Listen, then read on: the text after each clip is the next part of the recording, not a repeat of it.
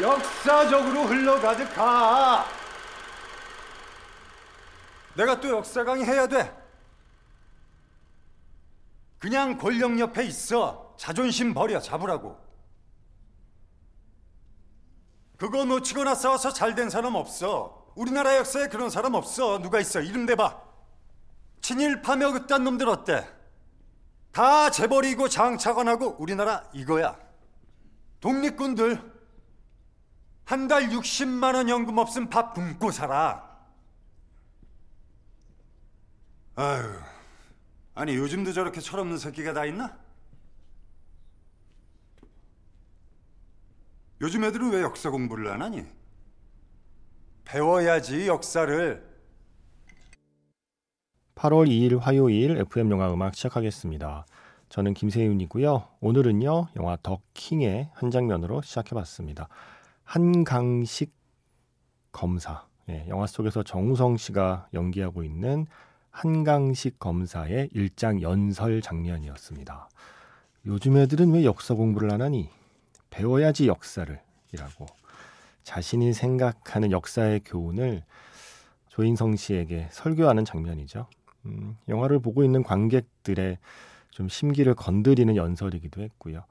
바로 이 장면 뒤에 이제 조인성 씨의 독백이 나와요. 기분이 정말 안 좋았다. 예, 제가 순화해서 말씀드립니다. 영화에서는 비속어가 사용되고 있죠.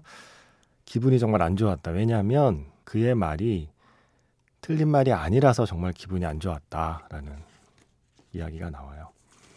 씁쓸한 현실을 음, 반영한 장면이기도 했고요. 이어서 들려드린 곡은 루도비코 에이나우디의 Experience 였습니다. 영화 더킹에 중요하게 쓰이고 자비에 돌란의 마미에도 또 이 음악이 쓰이고 있죠. 2017년에 개봉한 영화였어요. 더킹 검사들의 이야기 그리고 검사들에 의해서 어쩌면 그 보이지 않는 손이 이 나라를 이 나라의 권력 구조를 움직이고 있다라고 하는 이야기를 담고 있는 영화 더킹. 이 영화를 연출한 한재린 감독이 더킹 이후에 처음으로 내놓은 새 영화가 바로 이번 주에 개봉을 합니다. 비상선언이라는 제목이죠. 이게 원래 지난해 깐느 영화제에서 소개된 영화라서 개봉이 많이 밀렸어요. 역시 코로나 때문에 개봉이 조금 밀려서 2022년에 관객을 만나게 됐습니다.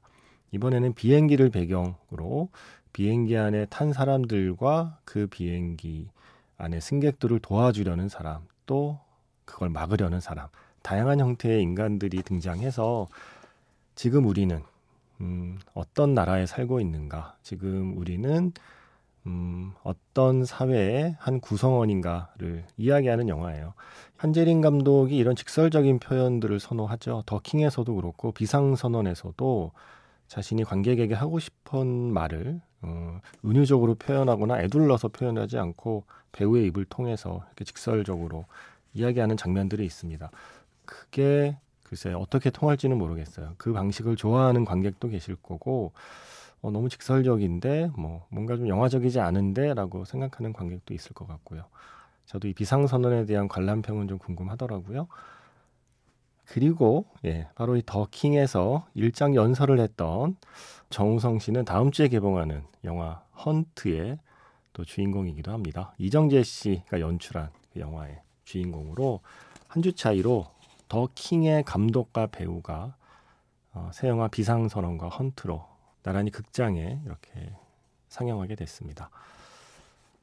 어, 문자번호 샵 8000번이고요. 짧게 보내시면 50원, 길게 보내시면 100원의 추가 정보 이용료가 붙습니다. 스마트 라디오 미니와 미니 어플은 무료이고요.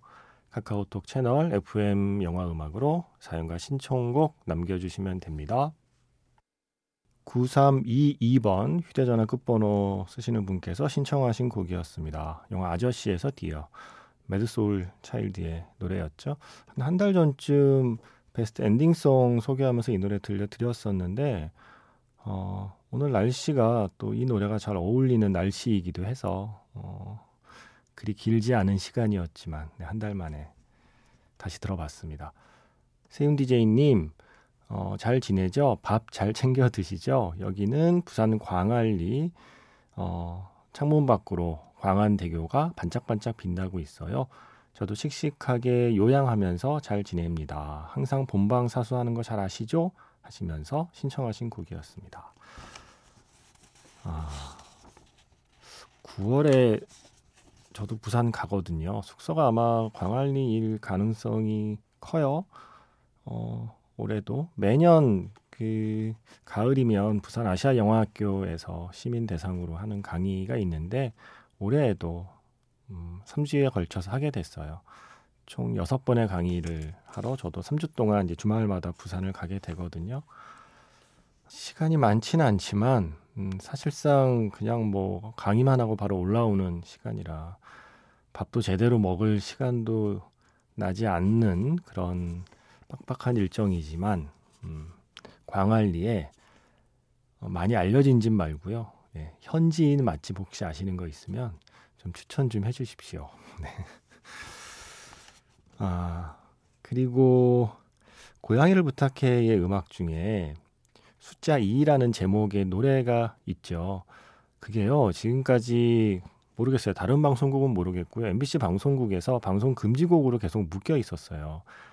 많은 분들이 신청해 주셨지만 진정한 후렌치 후라이의 시대는 갔는가라는 곡만 계속 들려드린 이유가 이 모임별의 2라는 곡이 아주 오랫동안 방송 금지로 묶여 있었습니다. 그래서 제가 다시 생각해 달라. 이게 처음 영화 나오고 음악 나왔을 때 심의 기준하고 한 20년의 시간이 흐른 지금하고는 좀 다르지 않은가. 지금의 기준으로 다시 좀 판단해 달라라고 부탁을 해서 다시 심의를 하셨답니다. 그래서 투표 결과 간발의 차이로 통과가 됐답니다. 이제 틀수 있습니다, 여러분. 제가 MBC 와서 한 일 중에 제일 잘한 일이 아닐까 싶어요. 제가 베스트 엔딩송 할 때도 이 음악 골라놨다가 그때까지 어, 심의가 안 끝나서 못 들었었거든요. 네, 이제는 틀 수 있습니다. 영화 고양이를 부탁해 엔딩곡 모임별의 2 고양이를 부탁해 마지막 엔딩곡 모임별의 2 먼저 들려드렸고요. 이어진 곡은 영화 애프터양에서 미츠키가 커버한 Glide였습니다. 원래는 릴리 슈슈의 모든 것에 나오는 음, 노래죠. 그 노래를 예, 새롭게 커버한 버전이 애프터양에 쓰이고 있습니다. 4576 쓰시는 분께서 두 번 보니까 더 좋은 영화라고 하시면서 영화에서 미츠키가 부른 Glide 릴리 슈슈의 곡보다 조금 더 록 음악 느낌이 있어서 좋다고 하시면서 신청하셨습니다. 그리고 제가 앞에서 비상선언 얘기 잠깐 했었는데 어, 비상선언 후반부에 엔딩에 가까워지는 어떤 순간에 드비시의 달빛이 흘러요. 드비시의 달빛이 흐르는 장면이 아주 중요하게 영화에 등장하거든요. 듣고 싶어졌어요. 비상선언 얘기를 하다 보니 오랜만에 또 달빛 듣고 싶다. 어텀먼트가 저는 또 기억이 나고 음, 트와일라이트에서 벨라가 에드워드의 집에 갔을 때 에드워드의 방에서 흐르고 있던 곡이 또 드비시의 달빛이잖아요. 그리고 나서 등에 들쳐업고 나무를 오르잖아요. 제 인생의 한 장면 잊을 수가 없죠. 뭐 그런 영화들을 떠올리면서 드비시의 달빛 골라봤습니다. 음, 오늘은 조성진 씨 연주 한번 들어볼까요? 조성진 씨의 버전으로 드비시의 달빛 준비했고요. 이어서 조금 더 마음 편안해지는 한 곡 더 이어보겠습니다. 맨온 와이어, 음, 파리의 딜릴리 예, 이런 영화들에 쓰였던 유명한 곡. 에릭 사티의 짐노페디 1번. 오늘은 피아니스트 백건우의 연주. 네, 이렇게 조성진 씨 그리고 백건우 씨의 연주 이어 듣고요. 영화 자판기에서 만나겠습니다.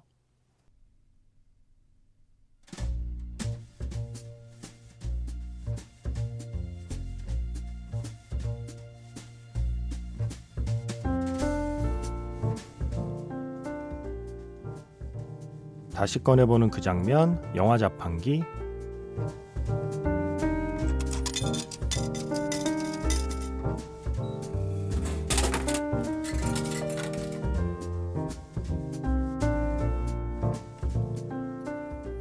다시 꺼내보는 그 장면, 영화 자판기. 오늘 제가 자판기에서 뽑은 영화의 장면은요, 영화 국제시장에서 한 장면입니다.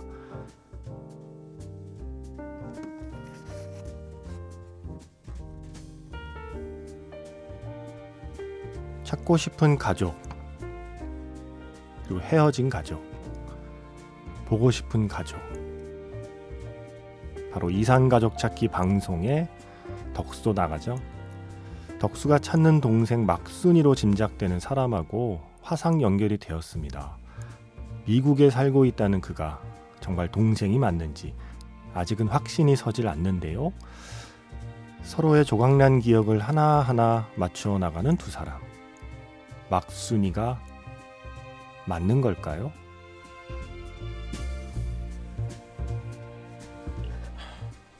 저 제가 찾는 여동생 이름은 막수인데 윤막순 I don't know my real name. I was adopted by a family in the United States when I was just a little girl. 아이고 저 맞을러. 아이고 한국말 뭐하네. 아이고 뭐라, 뭐라노? 뭐라 합니까 지금? 어렸을 때 미국으로 입양됐는데 한국 이름은 잘 모른답니다. 입양이요. 미국으로 예. I, I only have one clear 한 가지 memory. 기억하는 It 건 was Gyeongnam-port in the 겨울에 winter. 흥남부두에서 My big brother, 덩치 큰 오빠가 my brother was carrying me on his back and 저를 running. 안고 막 And I 달리는데 remember he was scolding 그 me. 오빠가 저를 혼냈던 게 기억납니다. 저, 저, 아, 맞다. 우리 막스이, 막스에 있는 귀 왼쪽 귀 뒤에 사마귀가 이- 있습니다. My sister Maxine has a mole on her behind her ear.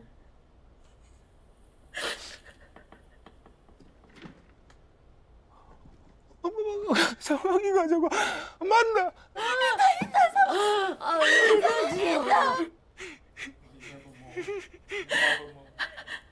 I remember 또 기억나는 건 Please, please tell me more. I remember right before we were separated. 헤어지기 My 바로 brother- 전에 My brother told 오빠가 me 한 말이 있습니다. 여 운동장이 아니다.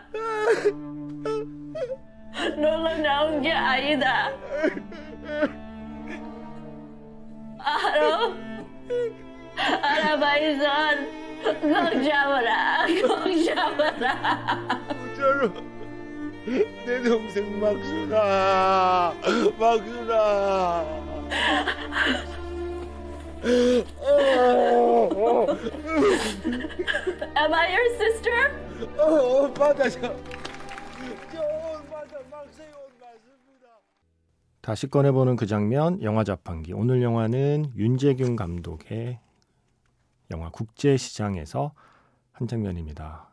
바로 그 역사적인 방송이죠. KBS의 이상가족 찾기 방송. 그 방송에 영화 속의 그 주인공 황정민 씨가 연기한 덕수가 출연한다는 설정이었어요. 흥남부두에서 헤어진 뒤에 동생이 미국으로 입양되었다는 걸 뒤늦게 알게 되는 순간이죠. 아, 영화 보면서 정말 여기서 펑펑 울었죠, 다들. 어, 엄청나게 예, 사람 심금을 울렸던 바로 그 순간이었습니다. 이때 계속 배경에 흐르던 첼로곡 있죠. 이 첼로곡이 어떤 곡인지 박현준 씨가 물어보셨어요. 미니 그 창에 음, MBC 라디오 미니 창에 질문이 있습니다. 제 지인이자 제일교포이신 아는 선생님께서 영화 국제시장의 이상가족 장면에 흐르던 첼로 연주곡의 제목과 연주자를 궁금해 하시더라고요. 아무리 검색해도 안 나오네요. 혹시 세훈님이라면 알아봐 주실 수 있을까요? 그리고 그 음악도 한번 들어볼 수 있으면 좋겠어요. 하고 올렸더니 한 10분 뒤에 성남식 씨께서 국제시장 오리지널 사운드 트랙 4번 이산가족입니다. 이병훈님 작곡, 박상민님 첼로 솔로입니다. 박현준님이 말씀하신 곡은 아마도 황정민님께서 미국의 여동생과 전화 연결 때 그때 BG로 깔린 곡을 말씀하시는 것 같은데요. 그 곡은 OST 네 번째로 수록되어 있는 이산가족이 맞는 것 같습니다. 네. 정말 훈훈한 미니였습니다. 네. 성남식 씨, 네. 고맙습니다. 내가 할 일을 예, 이렇게 대신 해 주셔갖고 예, 제가 매우 매우 감사드리고요. 저는 어쩌면 못 찾았을 수도 있어요. 이게 MBC 자료실에 없어요. 국제시장 사운드 트랙이 아마 음원으로 공개가 안 돼서 어, 없나 봐요. 제가 얼른 이 CD 한 장 구입하라고 신청했습니다. 신청했는데 올 때까지 시간이 걸리잖아요. 그래서 오늘은 영화 속에 흐르고 있는 곡만 한번 들려드렸고요. 이어서 굳세어라 금순아 김필 그리고 곽진언이 함께했던 영화 국제시장의 그 사운드 트랙에 실려 있는 곡을 들려드렸습니다. 네, 이것이 FM 영화 음악입니다. 질문 올리면 10분 만에 다른 청취자가 답을 해주는 이곳. 어, 친절한 성남식 씨의 심장 아니 마음을 저에게 갖다 주세요라는 말을 하고 싶어지는 순간이었습니다. 자, 첼로 연주 조금 더 들어볼까요? 이 투첼로스라는 팀이 좀 재밌는 시도 많이 하잖아요. 영화 졸업에서 The Sound of Silence를 투첼로스가 연주한 버전 있거든요. 그 버전 한번 들어볼까요?